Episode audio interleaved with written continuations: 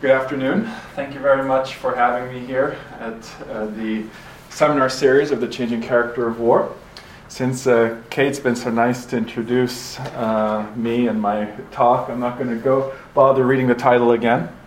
Go straight to the next slide. And I always like starting with a very simple, plain map of the world, a standard political atlas as uh, we pretty much are presented with beginning in kindergarten, first grade. The reason I start with this is because this is, in my view, the one of the tools that inhibits us the most from understanding the way the world really works. It depicts this notion of globalized sovereign territoriality, uh, which uh, was a principle derived from the Peace of Westphalia, as uh, most of the people engaged in research in this room will know. Um, roughly speaking, exported via imperialism and colonialism, and consolidate in the post World War II framework um, and the subsequent independence movements. It represents a formal, legal, rational state system in the modern image. What I always like, um, always like uh, making the analogy or uh, referring back to Weber and his idea of the iron cage, of a stahlhartes Gehäuse which uh, creates this sort of notion of constrained territoriality and resistance to, uh, to changes and adapting to effective changes in uh, political authority, uh, particularly in local territories. Uh, it's, um, as John Ruggie would say, homonymous. So it's John. I always like quoting John Ruggie here in the beginning. It's a variant of structuring territorial space uh, in a familiar world of territorially disjoint, mutually exclusive, functionally similar sovereign states, and the chief characteristic is territorial rule and consolidation of all parcelized and personalized authority into one public realm. Unfortunately, or I don't want to make a value judgment here, it is not effectively consolidated. Throughout the world, we see spaces that do not conform to this form of political authority.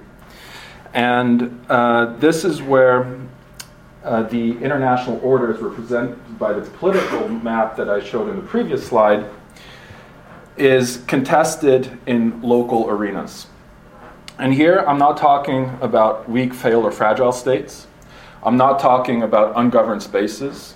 And I'm not necessarily talking about post conflict or civil war settings or sub-state or transnational phenomena, because all of those conceptualizations, in one way or another, then use the standard conception of political authority represented in, in, in this map uh, as a starting point once again. And this is exactly what, with my contribution of the concept of illicit order, I'm trying to uh, engage with uh, the phenomena directly through theories of social order rather than indirectly via theories of the state. And also, these, uh, in terms of policy, these spaces continuously have more and more of an uh, impact in an era of globalization. And um, we see this uh, through the US national security strategy, for example, the EU security strategy, and most recently, the EU uh, document on the EU as a global actor, uh, which all address, uh, in some form or another, spaces that are not uh, in effective control of states and where alternative actors have established some form of order or authority. And what I'm really trying to do here is understand what's going on within these territories and how we got here. And I'm going to do so by looking, particularly in the case of the favelas of Rio de Janeiro. Now, I usually leave this part of my talk to the end, but because I wanted to adapt my talk a little bit to uh, my fellows uh, from the uh, Changing Character of War Center, I'm actually going to put it in the beginning. And this is essentially the state's um, response to the constitution of illicit order in the favelas of Rio, where uh, a and this was really interesting. Uh, there's a 2009 memo written by uh, the U.S. Consul General in Rio at the time, uh, that was addressed to the State Department, the National Security Council, and CIA, among others. And it had the subject tags like boundary and sovereignty claims, external political re- relations, and narcotics. I'm just going to read uh, an extract from this memo. So uh, he writes The favela pacification program marks the first time that state, municipal, or federal authorities are attempting a clear and hold approach the success of which is predicated upon pu- pushing criminal elements out of the community, establishing a permanent police and government presence, then providing basic services and civic privileges to favela residents. This approach closely resembles U.S. counterinsurgency doctrine in Afghanistan and Iraq and highlights the extent to which favelas have been outside state authority. Like counterinsurgency, the population is the true center of gravity, and the program's success will ultimately depend not only on effective and sustained coordination between the police and state municipal governments, but on favela residents' perceptions of the legitimacy of the state. In addition to the obvious security factors involved with the pacification program, there are also significant econo- economic interests at stake, with some analysts estimating Rio de Janeiro's economy would grow by 38 billion reais or 21 billion US dollars should favelas be reincorporated into mainstream society and markets. And then he finishes with Post will work closely with relevant state authorities to facilitate exchanges, seminars, and institutional partnerships towards this end. And so, what we're really talking about here is this sense that uh, the international order, uh, represented in that uh, initial map that I showed, really trying to reimpose its form of governance uh, that it normatively espouses as uh, superior and uh, its economic structures over these territories that have fallen into the hands of criminal gangs. Uh, the program essentially had four uh, different, and I'm uh, speaking in the past tense here because the program uh, has pretty much failed, and uh, drug gangs have become resurgent in this area. So it's yet another case of showing how difficult states, um, how, how difficult of a job it is for states to actually reassert state authority within these territorial domains. And uh, the program had four phases. The first one trying to recover the territory. The second was a stabilization phase, uh, which uh, sought to secure territorial gains uh, by removing trafficker fortifications and confiscating, confiscating weapons.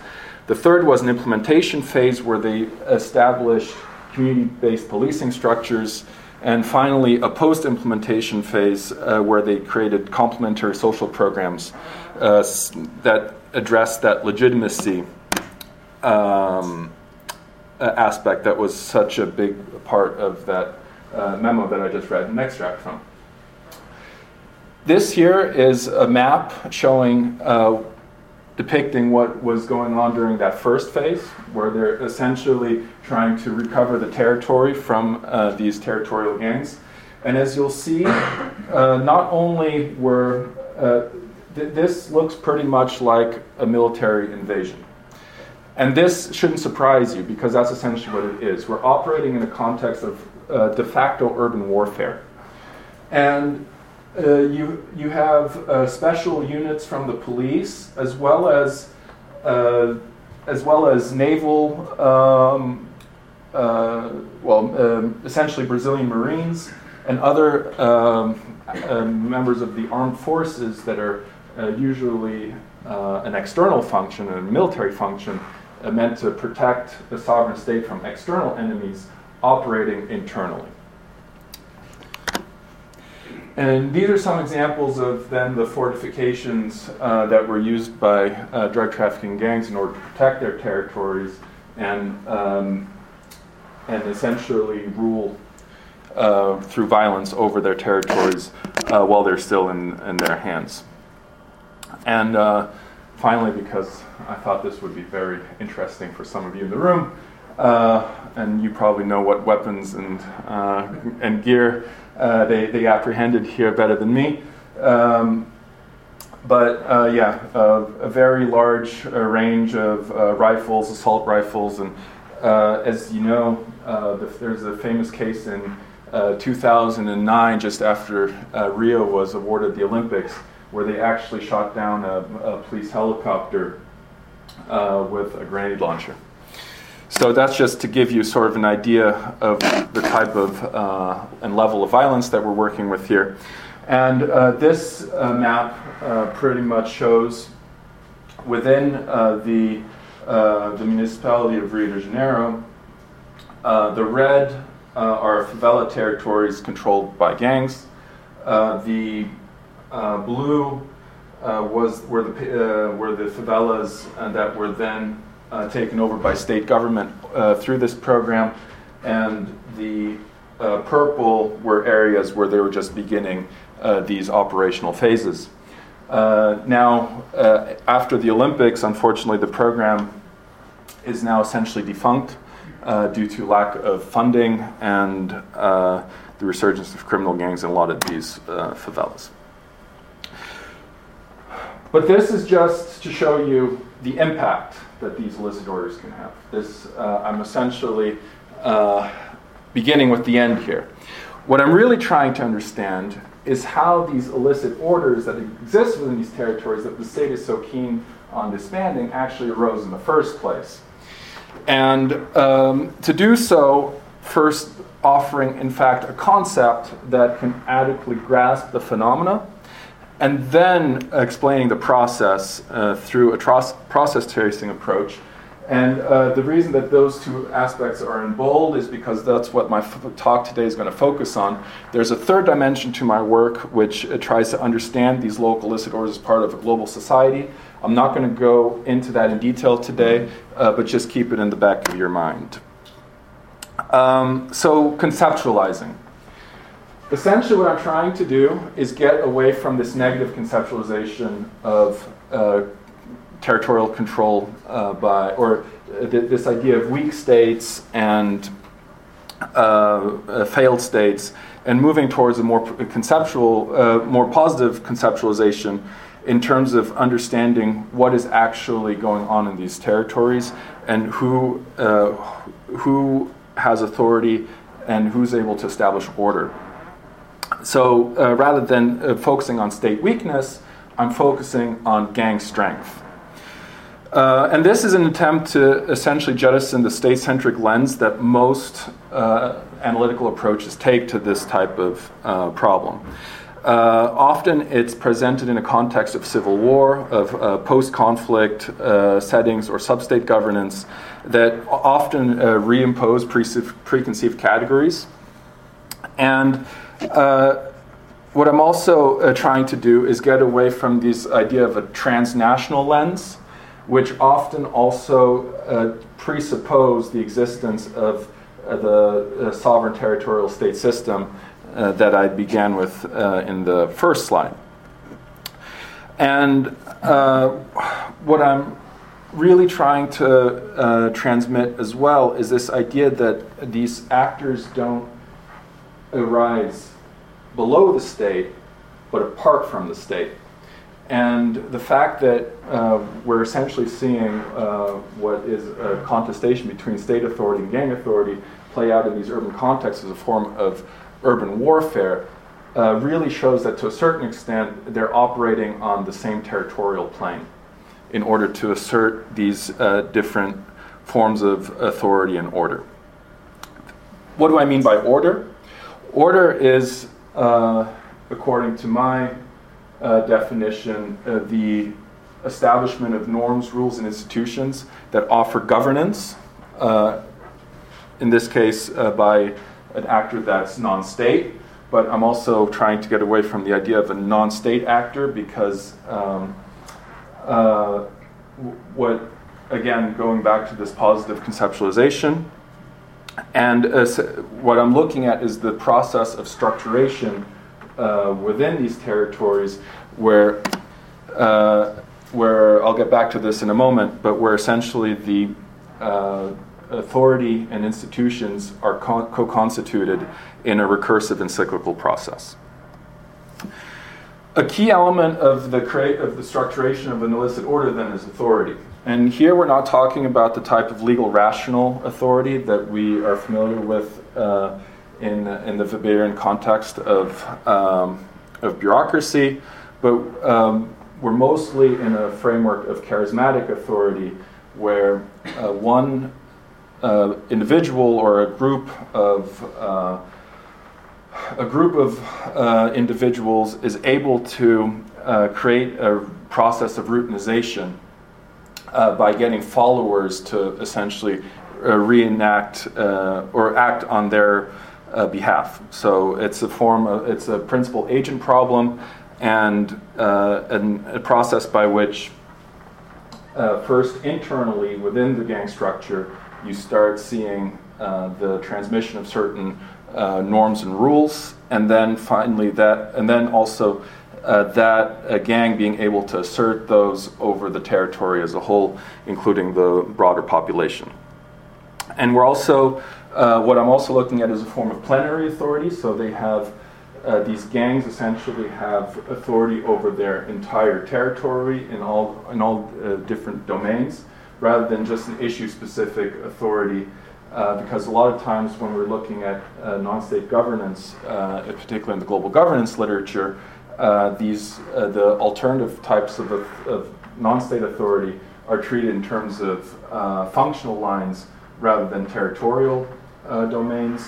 And ultimately, the question that we have to ask is this a form of public or private authority?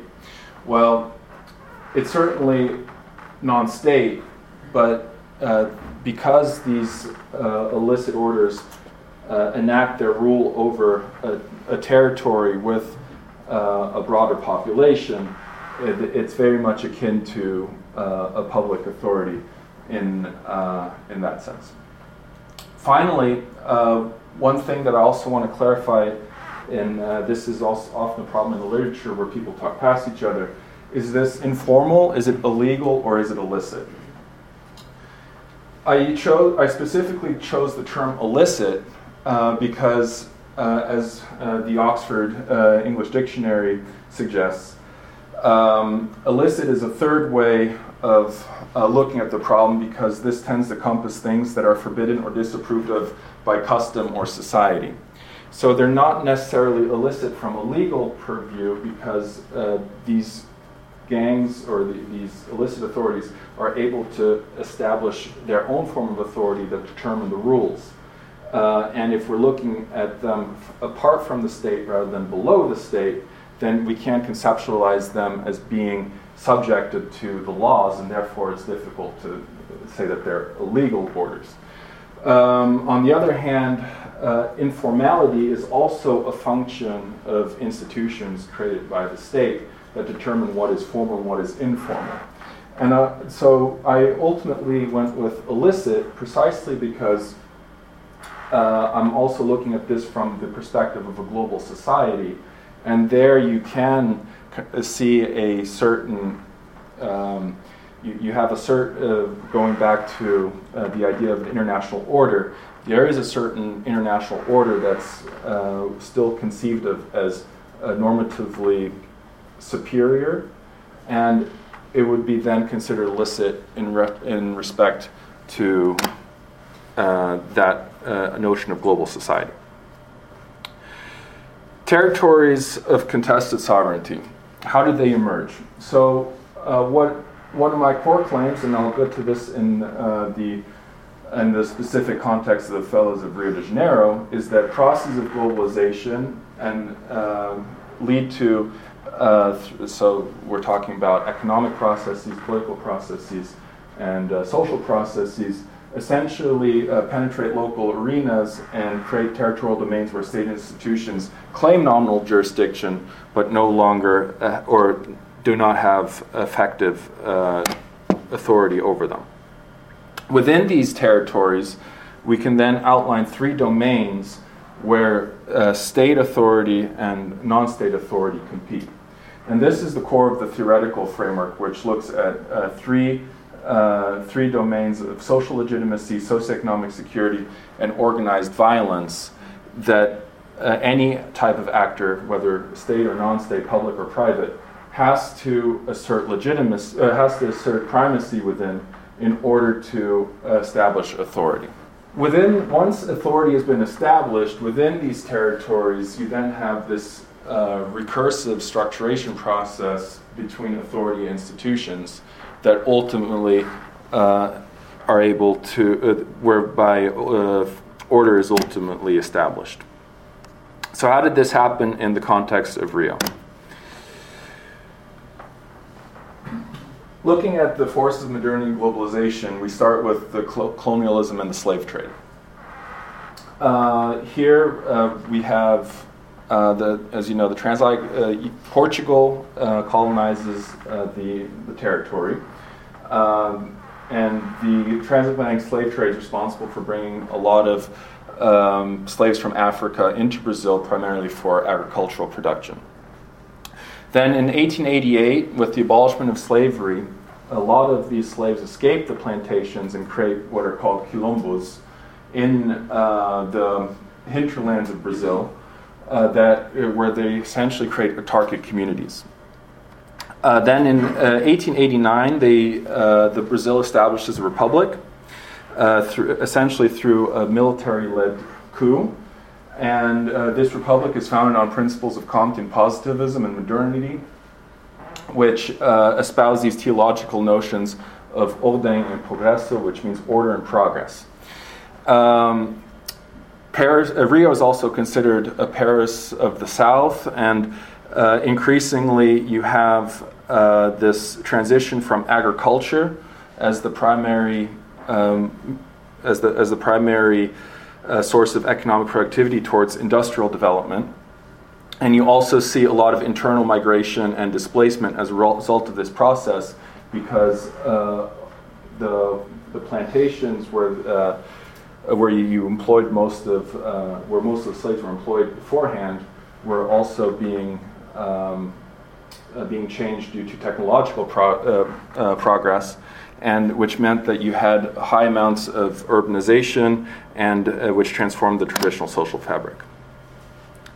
So then, uh, essentially, in Brazil, uh, you see this uh, process whereby uh, the rural population becomes increasingly smaller, and the urban, the urban population uh, becomes ex- not exponentially, but essentially linear, has sees linear growth which uh, so the percentage of the rural uh, to urban population uh, becomes uh, very small, and uh, with this uh, large population growth in in Rio and other urban centers of Brazil, you start to see the emergence of favelas because of the failure to integrate these migration processes within the broader society.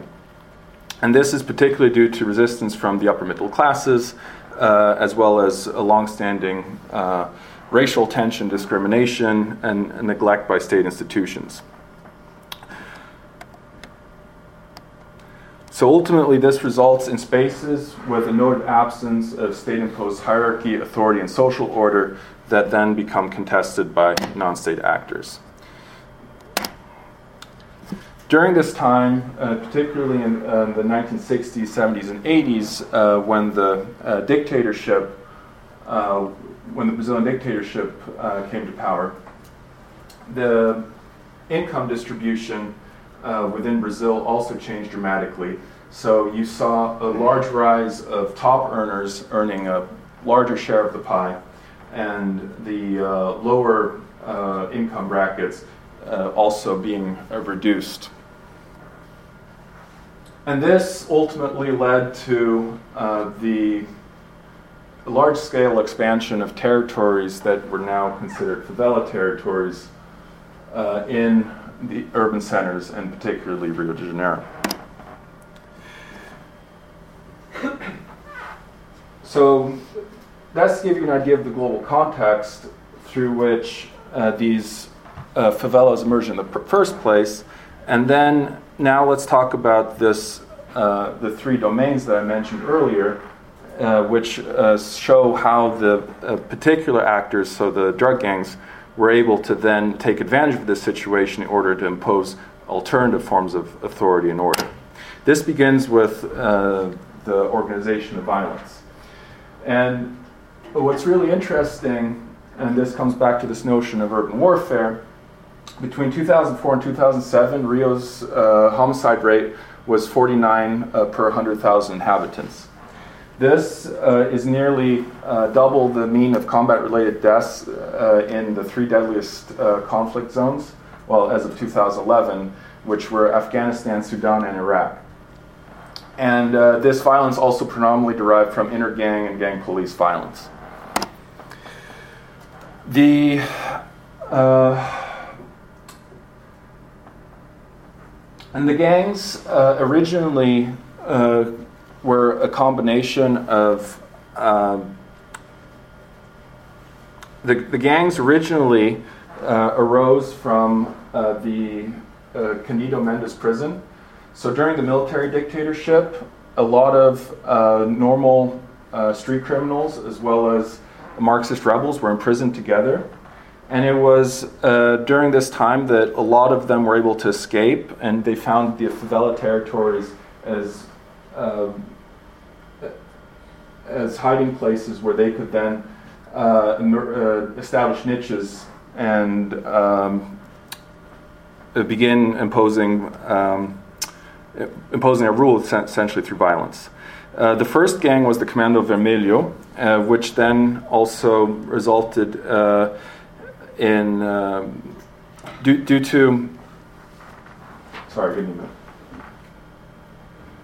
So the first gang was the Comando Vermelho, and they increasingly had infighting. And then through this process, uh, two other gangs emerged, which were called the Terceiro Comando Puro, uh, that emerged in the North Zone, and the Amigos dos Amigos, uh, which formed in a prison later and challenged the CV in the South Zone.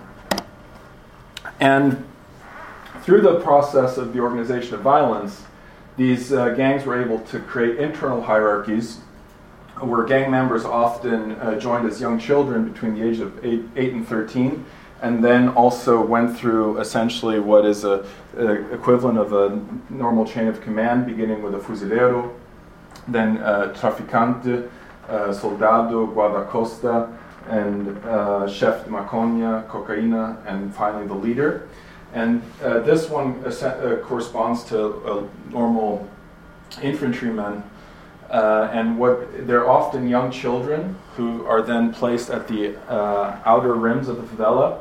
And whenever they see police officers or any type of external threat, then they're supposed to launch this fuse to alert the the rest of the chain of command that there that there's a threat coming.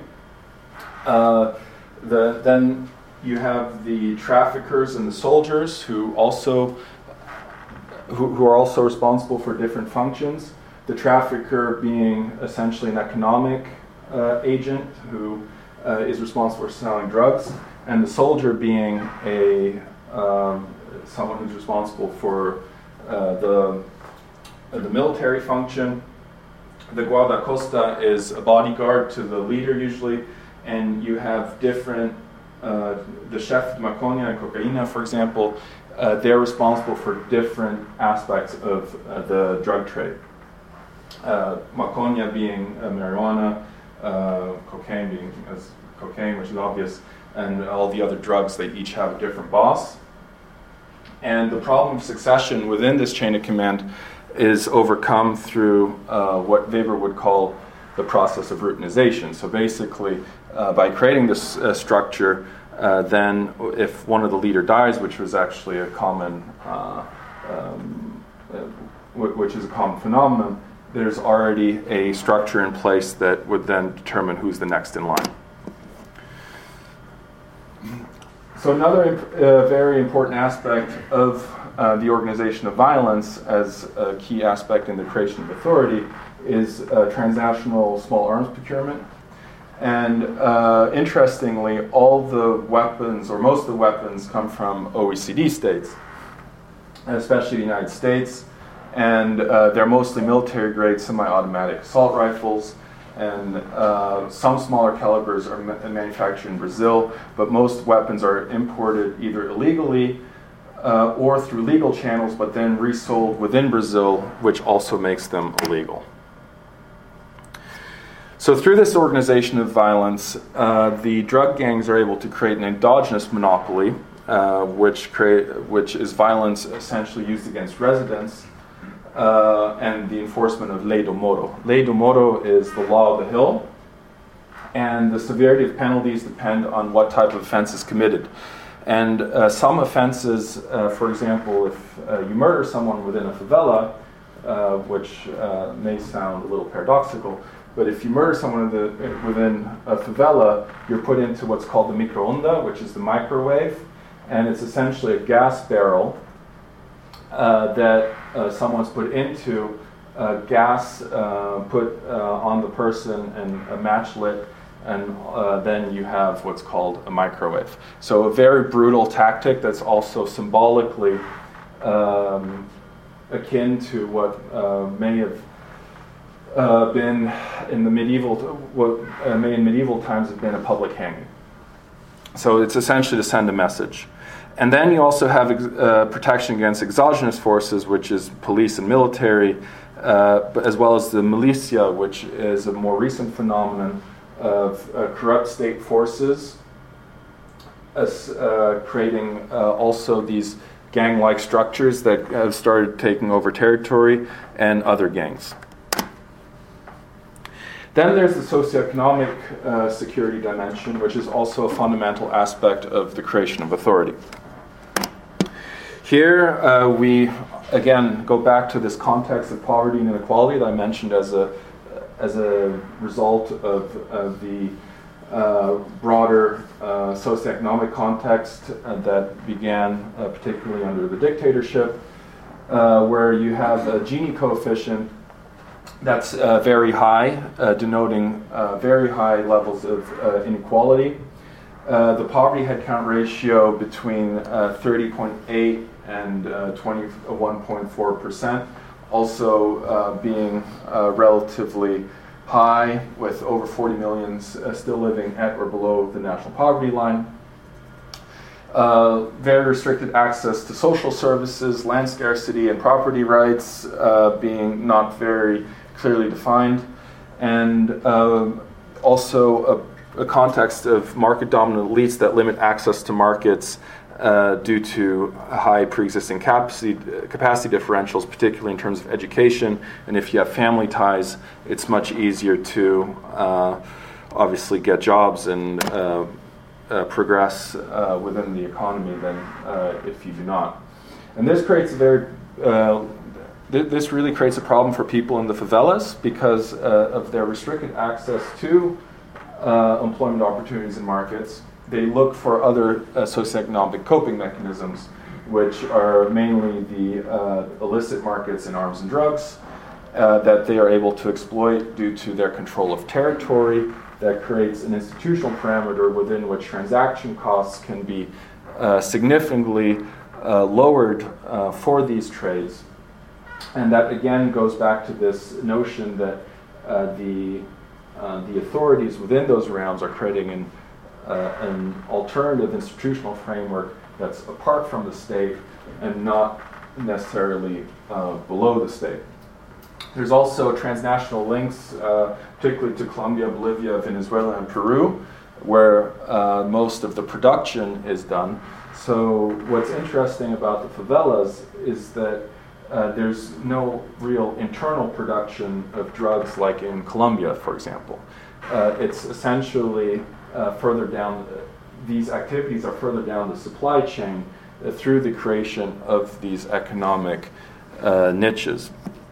And through the extension uh, of socioeconomic security by the gang leaders towards the other members of the gang, and then also in the next uh, in the next step, uh, the wider community through uh, co-optation and patronage networks, they're then able to reinforce the authority that they've already gained through the monopolization of violence uh, in, in this context of socioeconomic security that would create what North and uh, Wallis and North Wallis and Weingast uh, termed the double ba- uh, political economic double balance in the creation of order this just to illustrate uh, the uh, the drug trafficking trends, uh, particularly in this case the cocaine route, where you see cocaine being produced in Colombia, Ecuador, Peru, and Bolivia, being exported down to um, the south of Brazil, which uh,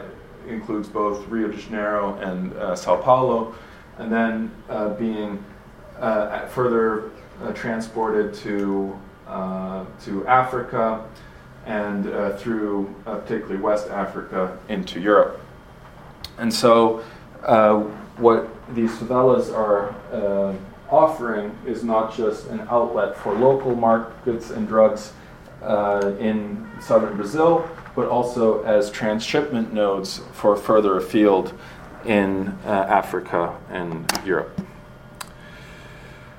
Uh, this is also some pictures from my fieldwork to illustrate the informal economy within the favelas.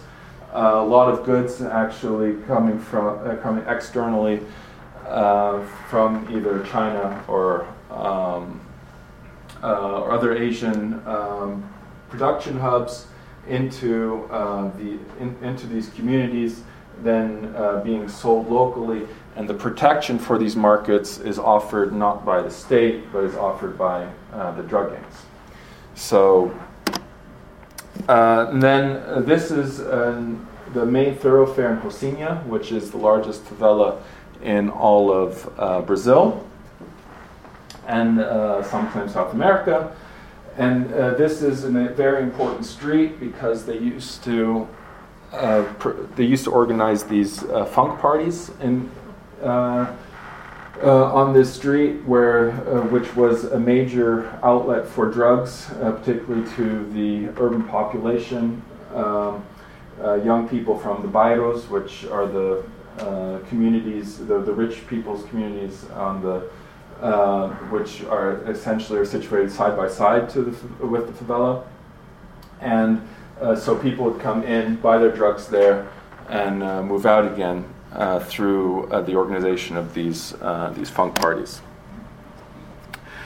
So, thirdly, getting to uh, the social legitimacy aspect of the, crea- of the constitution of authority.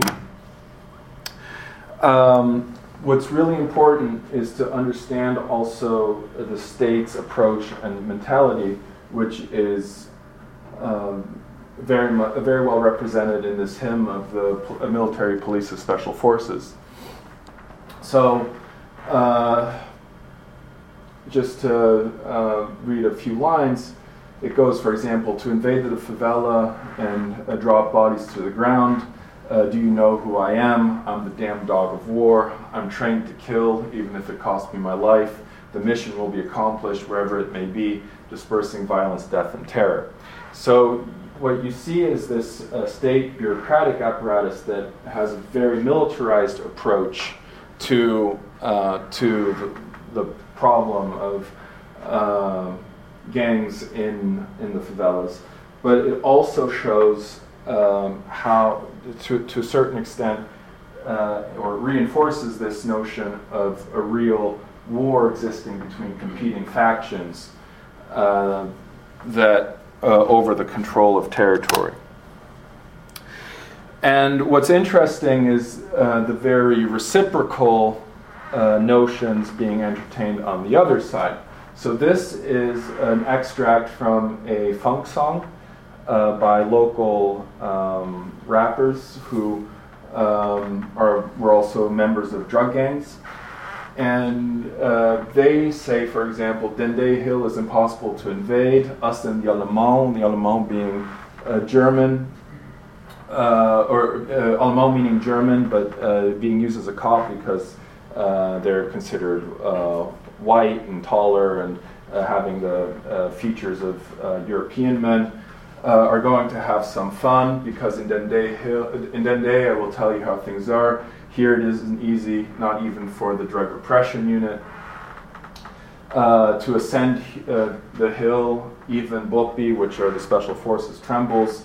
It isn't easy for the civil army nor the military police. So again, you see all these very, uh, this very martial rhetoric and uh, the creation of uh, these two uh, competing sides uh, over, and, and, what's also very featured in, in these discourses are, are, the idea of controlling territory and invading territory. Um, then you also have discourse on authority. And uh, here, for example, we have a different uh, funk artist uh, from the favela saying, We're okay that it's us commanding. The first uh, you call is us uh, who are in command, uh, reference being to the Comando Vermelho.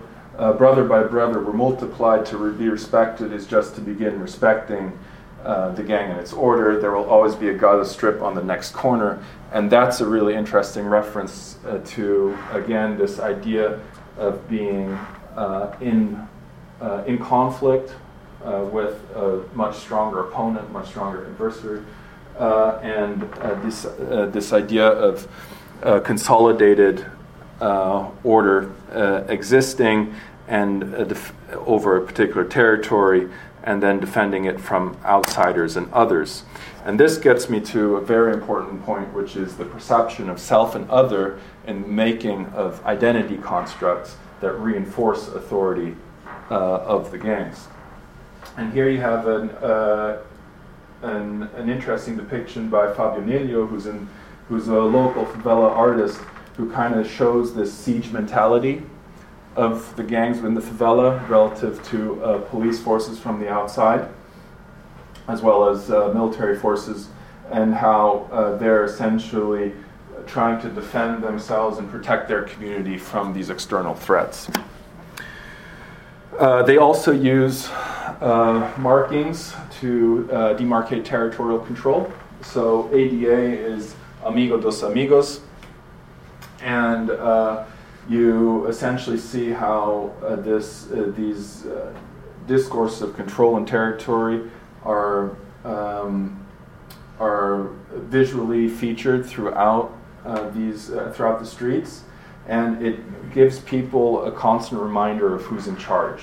It's a little bit like hanging up your flag uh, or displaying your flag when you're taking over another country and and uh, hoisting your colors. Uh, it has a similar effect. And here you have a, uh, a particularly interesting one, which is uh, essentially um, uh, someone uh, wrote Ney, which is the name of a local drug boss who was very famous in Rocinha. And writing over it, UPP is the man, which UPP being the favela pacification program that I showed you in the beginning. So these, uh, you, you see these discourses being very publicly, um, uh, being very publicly uh, displayed on on the walls of the favelas. So to to conclude the uh, section on how identity uh, uh, reinforces the legitimacy of these gangs and therefore also uh, the um, uh, reinforces the authority of the gangs. Uh, you have three competing identity constructs, which are territorial, ethno-racial, and socioeconomic, that lead to this very fragmented notion of collective identity that again um, splits uh, the territory from uh, the broader notion of national collective identity. Uh, that the uh, international order uh, would be um, that the international order espouses the idea of the nation state. So uh, through this um, establishment of authority, you have essentially two uh, spiraling processes, uh, which where you have the individual and the group within the gang creating these gang structures and authority then being able to, through the, uh, through, by asserting their dominance within these three domains that I just outlined, then being able within the territory to, um, to create the institutional framework uh, that, gov- that establish governance, uh, establishes governance and ultimately social order.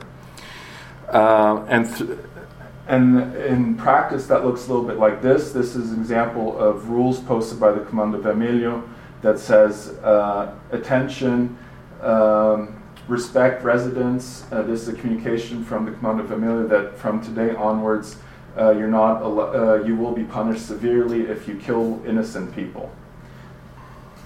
And finally, uh, this creates a distinction between effective uh, boundary making, which I call soci- sociological boundary making, where ultimately, through the establishment of authority, you, uh, you end up in a process where, despite having a legal um, a, a, legal framework for uh, for the creation of boundaries.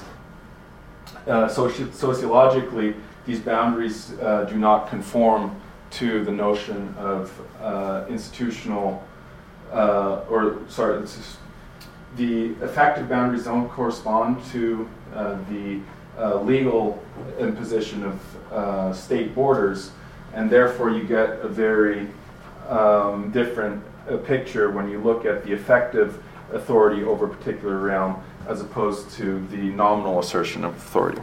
And uh, yeah, if you have any more questions, I can go into more detail about all these elements. Thank you very much.